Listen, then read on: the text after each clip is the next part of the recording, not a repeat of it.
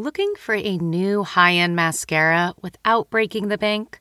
The new L'Oreal Paris Panorama Mascara gives you a high end lash look in a premium gold luxe packaging. It's all about panoramic volume and fully fanned out lashes. With its tapered brush, the new Panorama Mascara catches every single lash, giving you the false lash look without any of the hassle. Say goodbye to clumps and flakes because this mascara is specially formulated to resist them all day with up to 24 hour wear. And the best part, it performs better than Luxe mascaras at only a fraction of the cost. You can buy Panorama Mascara on Amazon today. Okay, it's time to commit. 2024 is the year for prioritizing yourself. Begin your new smile journey with Byte, and you could start seeing results in just two to three weeks. Just order your at home impression kit today for only $14.95 at Byte.com. Byte clear liners are doctor directed and delivered to your door. Treatment costs thousands less than braces, plus, they offer financing options, accept eligible insurance, and you could pay with your HSA, FSA. Get 80% off your impression kit when you use code WONDERY at Byte.com. That's B Y T E dot com. Start your confidence journey today with Byte. Queen Elizabeth is at Sandringham to mark her accession to the throne. You would initially think this is a celebratory event for her, but actually, you know, it is the anniversary of her father's death. Plus, Prince Charles honors William and Harry, and William tells Kate not to get any ideas when it comes to another baby. and security expert Richard A., director of operations for Mobius International Security, breaks down why not giving Prince Harry police protection is a huge risk. We've got that plus so much more in today's Royally Us. Hello to our fellow royal lovers and welcome to Royally Us. I'm Christina. That's Christine. Welcome to another week of royal news. And Christine, we got a lot to get to this week. Yeah, surprisingly, a lot to talk about. Yeah, I know. I feel like we say that every week, but every week they keep on delivering. So there's yeah. a lot to get to.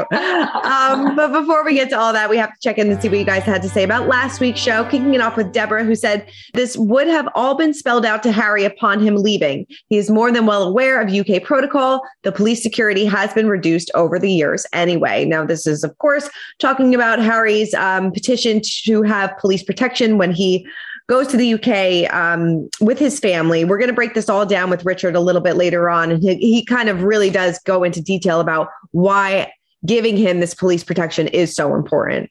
Yeah, I think it's a really interesting conversation that we've all been having and hearing different perspectives on in the next couple weeks. And I guess only time will tell how this plays out. Yeah, totally. All right. Going off to Lori says, I'm honestly not sure what to think about Harry's security situation, but I can definitely see both sides. Like Kristen said, great guest this week. I thought it was a well balanced interview. I do feel bad for the Queen and hope that the Jubilee isn't overshadowed too much by all the drama.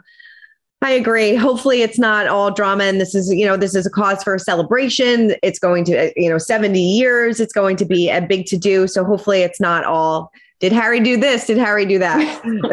right. I am hoping that we kind of work through all of these issues now so that by the time June comes around, we can really put the focus where it belongs. Totally. All right. And then lastly, he goes to Speak Easy says things will never be the same between the brothers. Harry has crossed too many lines of hurt.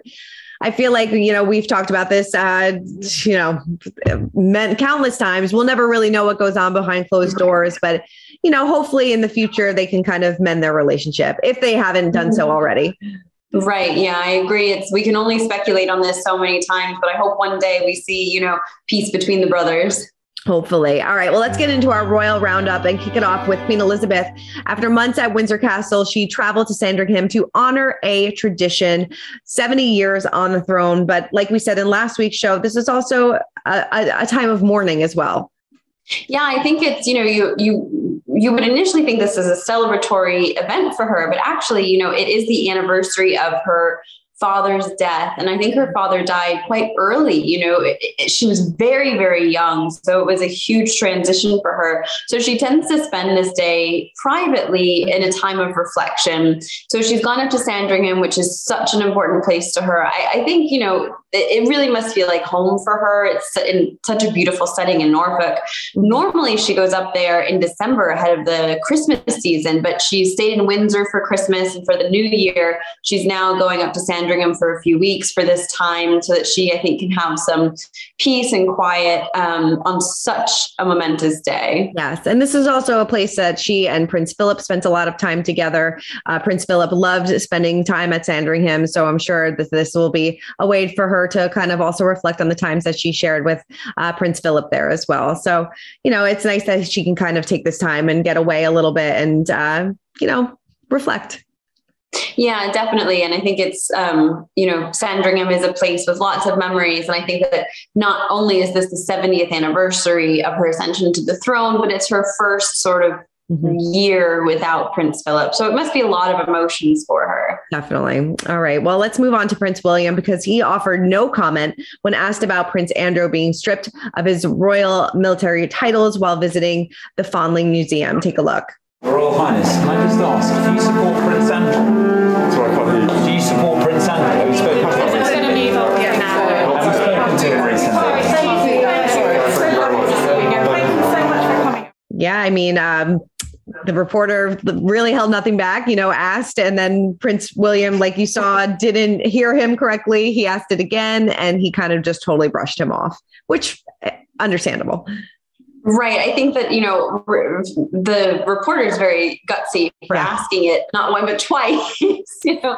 Um, but Prince William is never going to comment on these things in a public forum. You know, we talked about it last week where it was shocking when he made that comment saying, we are not a racist family, because the royals never really comment on these um, big dramatic stories at these events because they really want the narrative to be about whatever organization they're supporting. Mm-hmm. So it's not surprising that William said nothing. I'm more surprised that the reporter was brave enough to, to clarify his question. I think so too. I mean, I, I'm very ballsy. So yeah, yeah, definitely. All right. Well, Kate and William have stayed quiet about their four-legged addition to their family last year. Of course, they got a new puppy last year, but they shared a fun new detail about their pet while on a royal outing this past week. The couple visited the Clitheroe Community Hospital on Thursday, last Thursday, where they met a cockapoo puppy named Alfie. Um, as they took turns holding and petting Alfie, Kate said with a laugh, "Our dog is going to be very very upset. She's going to be like, Where have you been? Well, good question. Where has this dog been? We want to see a picture. I know. We're all dying to see this dog. She did reveal that the puppy is a girl, and Lupo, their dog, who sadly passed away in the last year or so, was a boy. So it must be different to have, you know, I've never had a girl dog. I wonder what is the difference? Is the temperament different? But it was exciting. It's funny, like we get these small morsels of details, like, oh, it's a girl dog. And that's so interesting. but we don't know the dog's name. Um, we do know that it came from a litter of pups bred from um, James Middleton's dogs. And James uh, breeds uh, bred from Ella, who was their family dog, and now breeds from Ella's children. So this new female dog would be related to Lupo. Um, and Pippa, Kate's sister, also owns one of the dogs from um, James's, you know, breeding of his dogs. So it's a big family affair of working cocker spaniels. I love that. Hopefully, we'll get a picture sometime soon. Hopefully, hope so. All right. Well, this is a, a sweet story because Prince William comforted an 11 year old boy who recently lost his mother while paying a visit to Church on the Street in Burnley, Lancashire. The Duke asked the boy, "Do you feel like you can talk about your mom?" And when he nodded, speaking affectionately to the child, William added, "It, it is difficult, but it gets easier. I promise you, it does get easier. You know, it's, uh, you know, I can't imagine even after all these years, I'm sure it, you know, it does get easier in some ways, but still the wound is probably just as fresh. I know I can't imagine, but I think it's so, you know, that was such a vulnerable moment for Prince. William, but it was so genuine because they can't, they don't really schedule these conversations. You, you don't really know if that little boy was going to want to open up or not. Mm-hmm. Um, so I think it was just such a, a really sweet, genuine, and probably incredibly impactful moment for that little boy to hear mm-hmm. this from the future king of England that, mm-hmm. you know, William saying, I've been there, it gets better, you know, um, and just to validate his feelings. Yeah, definitely. Oh, such a such a sad moment, but like you said, something that I'm sure this little boy will take with him for a very long time. Mm-hmm. All right. Well, let's move on to Prince Charles because he is actually honoring his sons after he opened a nature based playground at Dumfries House in Scotland. Now, at the center of the playground is a large tower made from sustainably sourced English chestnut, which was inspired by the treehouse at his residence at Highgrove House. Now, the original treehouse was built for his sons to celebrate William's seventh birthday way back in 1989. And this is pretty cool. I mean, the, this treehouse looks awesome. I know it looks like it's, it's such an incredible structure um, for children to go. You know, Prince uh, Prince Charles has really been working to rehabilitate Dumfries House into um, an incredible historic home. And I think adding this tree house is makes it a real local attraction, a real tourist attraction. People are going to love to bring their children there. And I think it's great that he's taking the memories from raising his boys, you know, at Highgrove, bringing them here for other families to experience with their children. Yeah, definitely. And then this tree house at Highgrove is still in good use. He actually renovated it a few years ago or spruced it up a little bit. So his uh, grandchildren, of course, uh, Prince George, Prince Louis, and Princess Charlotte can uh, enjoy it as well. Hopefully, Lilibet and Archie when they come on over. But yes, this is um, still something that they uh, get a lot of use out of. So definitely a cool story. Yeah, I, lo- I loved this. It was so like grandfatherly. The whole project was very grandfatherly. It really was. All right. Well, now it is time to spill the royal tea. And royal expert and friend of Princess Diana, Jennie Bond, is speaking out about how Prince William is ready to become king. She told OK Magazine in the last couple of years, he has shown convincingly that he is the man for the role and that he cares about being king. She added, he's absolutely fully accepts the role and the responsibility destiny has put his way. I feel like he definitely, I feel like that's true. I feel like he has really accepted this role in the last couple of years. I don't know if you remember, it was an interview that he did a number of years ago when they asked, you know, do you want to become king? And I think his response was, well, nobody wants to become, nobody is, wants that in their future. Like, yes, I'm prepared for the role, but nobody seeks that out, I guess. Right. Yeah, I, I do remember that. And I think, you know, he lost his mother at such a key pivotal time in his um, adolescence that I imagine those late teens, early 20s, as he moved on from that trauma and kind of had to accept his role as an adult, Mm-hmm. He was probably, you know, not thrilled with his lot in life at that point in time. But I think he's really stepped into it. He's really grown into the role. There's a lot of speculation that Kate has helped him in lots of different ways, you know, accept his fate, so to speak, because you are completely right, or he is completely right. I don't think anyone would really choose this role, but it was the one he's born into. And he's done a beautiful job of just accepting it and really growing into it. Yeah, no, he's really taken on this leadership role. And it seems like he's you know he prince charles and and the queen really sit down this was more like a collaborative experience now for all of them kind of you know preparing for the future and it's and he is very much a part of those conversations. So doing a good job. All right. So there are some reports that Duchess Kate may be getting a new title, new colonel of the Grenadier Guards. Now, she would actually make history if this happens, um, because she would be the first appointed female colonel of the Grenadier Guards, and that would replace Prince Andrew. So, like we said, she would be making history. Like this is like a hundred hundred year old history, pretty much.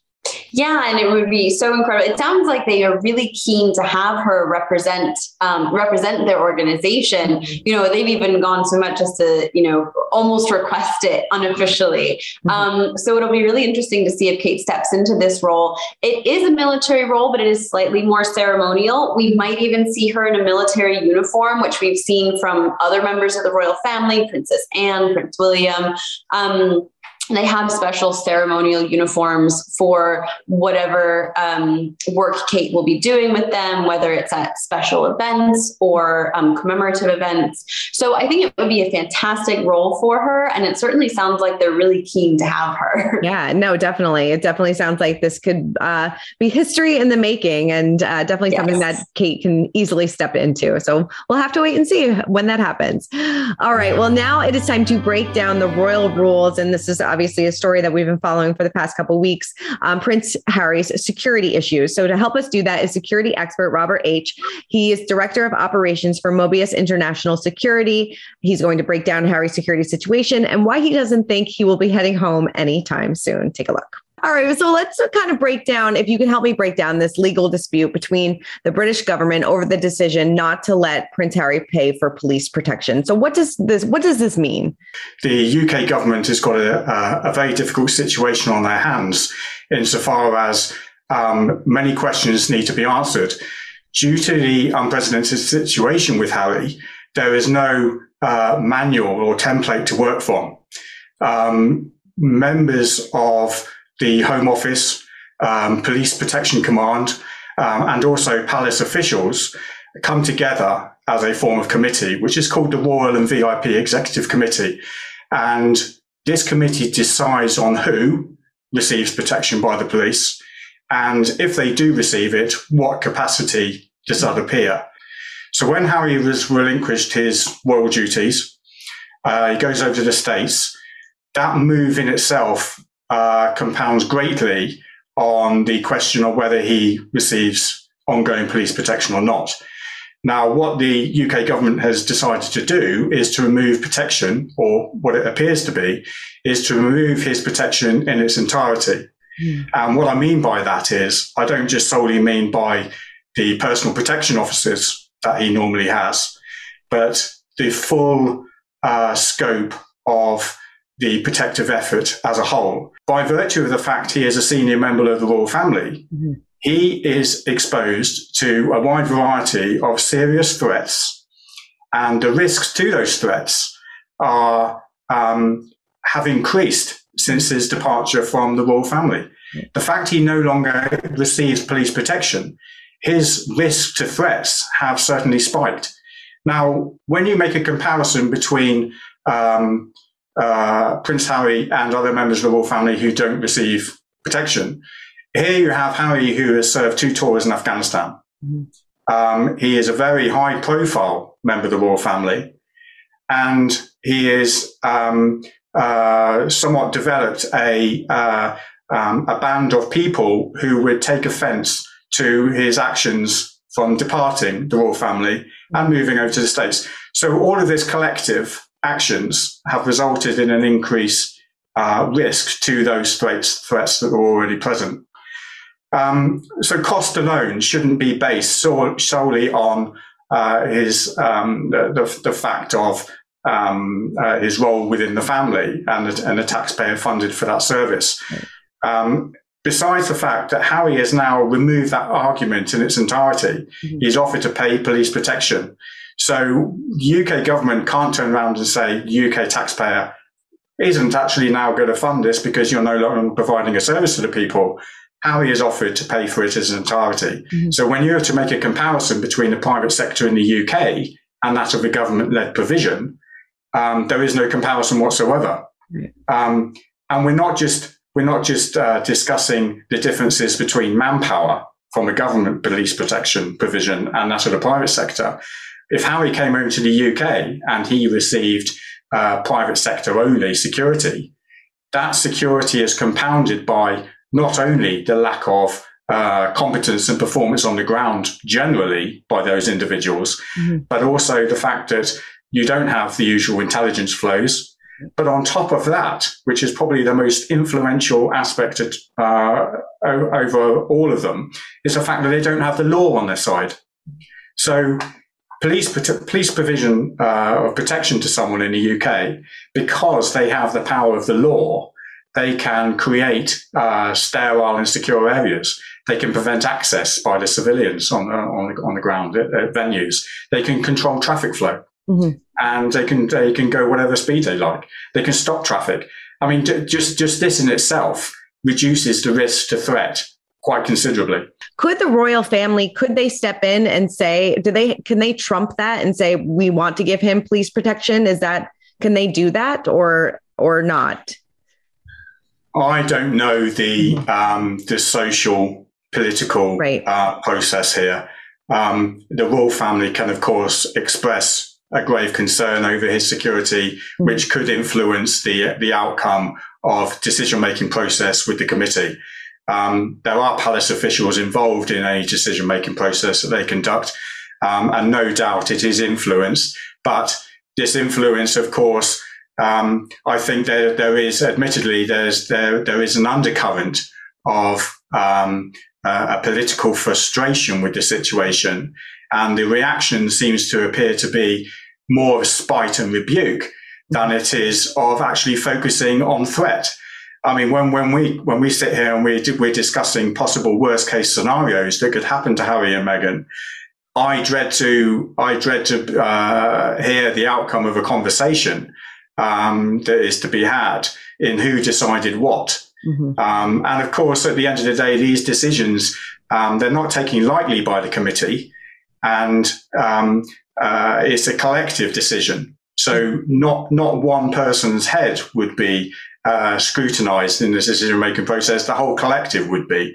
But nonetheless, there will still be questions to be to be asked, answered um, if something did occur. Yeah. And of course, um, there is a uh, an element of duty of care that I'm surprised hasn't actually been undertaken. Mm-hmm. It's been a complete wash of their hands.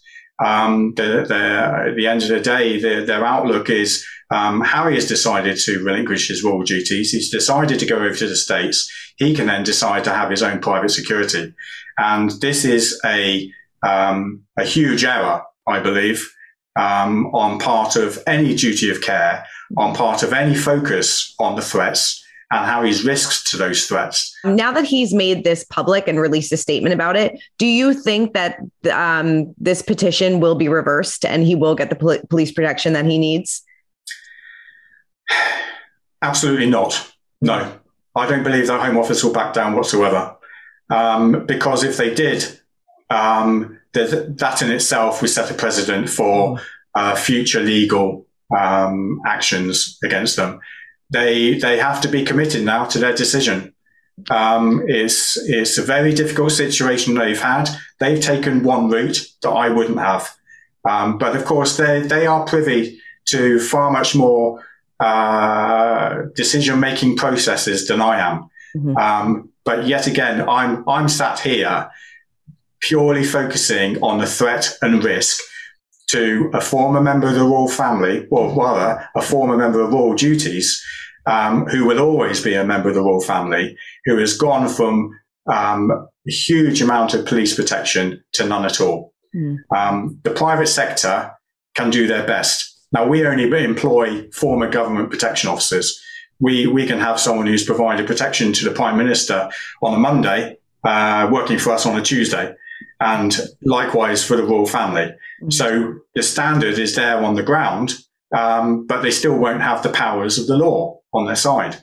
It's not just about the caliber of the individual, even though that is huge, because much to do with close protection is planning and preparation.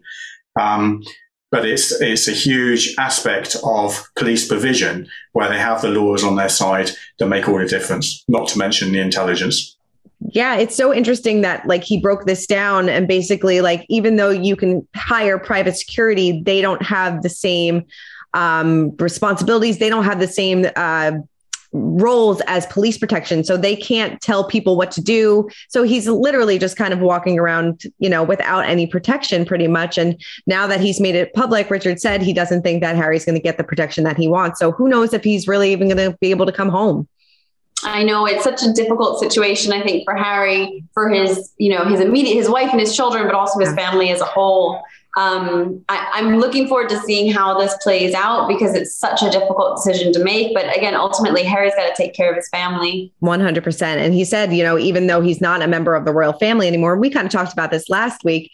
Even though he's not a member of the royal family, he's still like one of the most recognized members of the royal family. He's still a senior yeah. member, so he yes. should be giving this protection. It's it's it's really a, a, difficult situation, but we'll see what happens. It really is. Yeah. All right. Well, before we wrap up, let's check in on our royal kids. And this was a fun moment. Prince William let it be known that he is not interested in adding baby number four to the family. Take a look at this. Oh, look at the look at that.